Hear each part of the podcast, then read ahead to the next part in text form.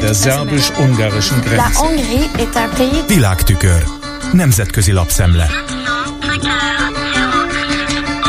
Köszöntöm a hallgatókat. Magáról a pápa látogatásról alig ha lehet már bármi újat elmondani, bár annak egyes utórezgései még érzékelhetőek a nemzetközi médiában. Egyfelől írnak arról, hogy a Vatikán valamilyen a részleteket illetően egyelőre bizalmasan kezelt ukrajnai békemisszió részese. Másfelől pedig kiemelik, hogy Ferenc a menekültek iránti nyitottságra szólította fel a magyarokat.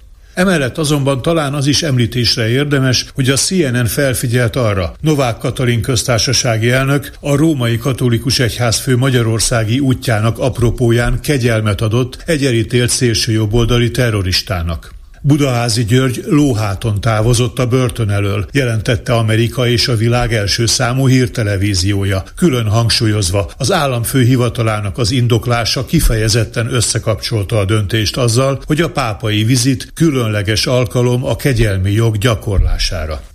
A Müncheni Süddeutsche Zeitung egy olyan kicsiny bajorországi településen tartott holokauszt megemlékezésről számol be, amely viszonylag kevéssé ismert a magyar köztudatban. A 3000 lelket számláló Zéhauptban mintegy százan gyűltek össze a Bahnhof Strasszén, amely arra a helyi vasútállomásra vezet, ahol 1945. április 30-án kiszabadították a halálvonatként emlegetett szerelvényben összezsúfoltakat. A vonaton mintegy 2000 embert szállítottak el a hírhet Dachaui koncentrációs táborhoz tartozó Mühldorfi külső lágerből, és a mozdonyvezető Zéhauptban úgy döntött, lekapcsolja a tehervagonokat a mozdonyról. Így szabadulhatott ki az akkor 17 éves magyarországi Louis Sné, aki második megszületése helyének nevezte Zéhauptot, írja a Bajorlap. Sné Lajos, aki tavaly hunyt el Kaliforniában, hosszú ideig minden évben ellátogatott a településre. Jelen volt az 1995-ös emlékműavatáson is.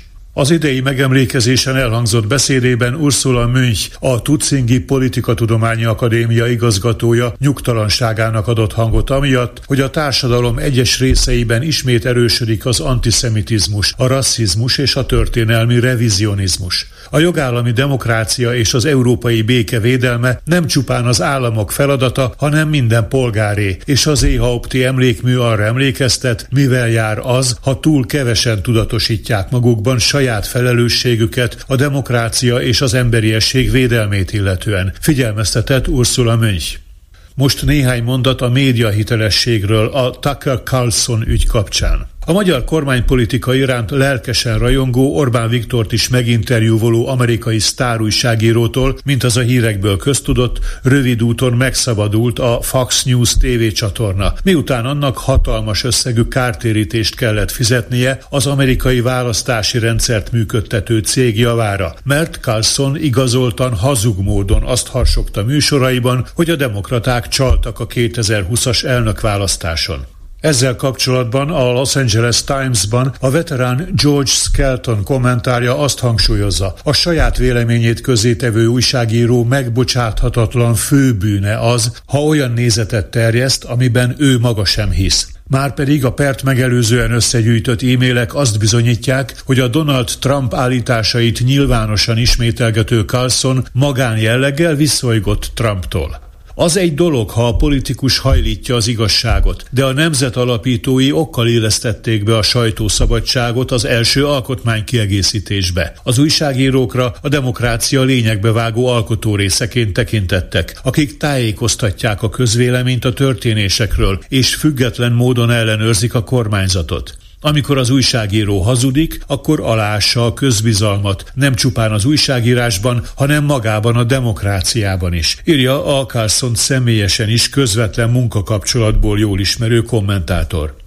Röviden még egy amerikai cikkről. A New York Times részletesen leírja, miként hajtottak végre jobboldali fordulatot a Ron DeSantis republikánus kormányzó által vezetett Floridában a korábban progresszív szemléletű New College elnevezésű szaraszótai felsőoktatási intézményben. A beszámoló magyar vonatkozású érdekessége, hogy a folyamat levezénylésének kulcsfigurája a kuratóriumba bejuttatott Chris Rufo, a New York Times jellemzése szerint kultúrharcos stratéga, aki a múlt hónapban Magyarországon a Danube Institute egyik rendezvényén vett részt. A New York Times megjegyzi, hogy ez a jobboldali agytrözt szorosan kötődik Orbán Viktorhoz, aki mintegy a mintát szolgáltatta Rufónak és DeSantisnak az oktatásügyi keresztes hadjárathoz.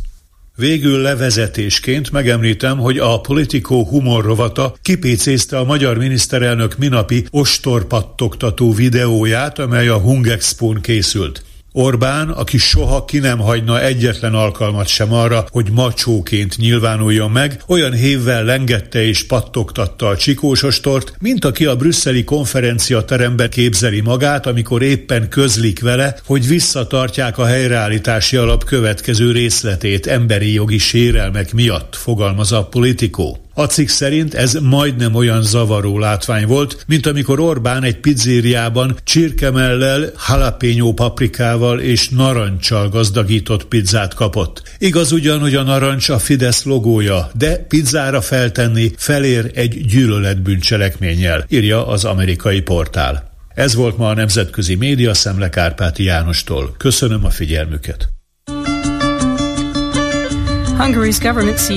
Der szerbus-ungarischen Grenze. Nemzetközi lapszemlét hallottak.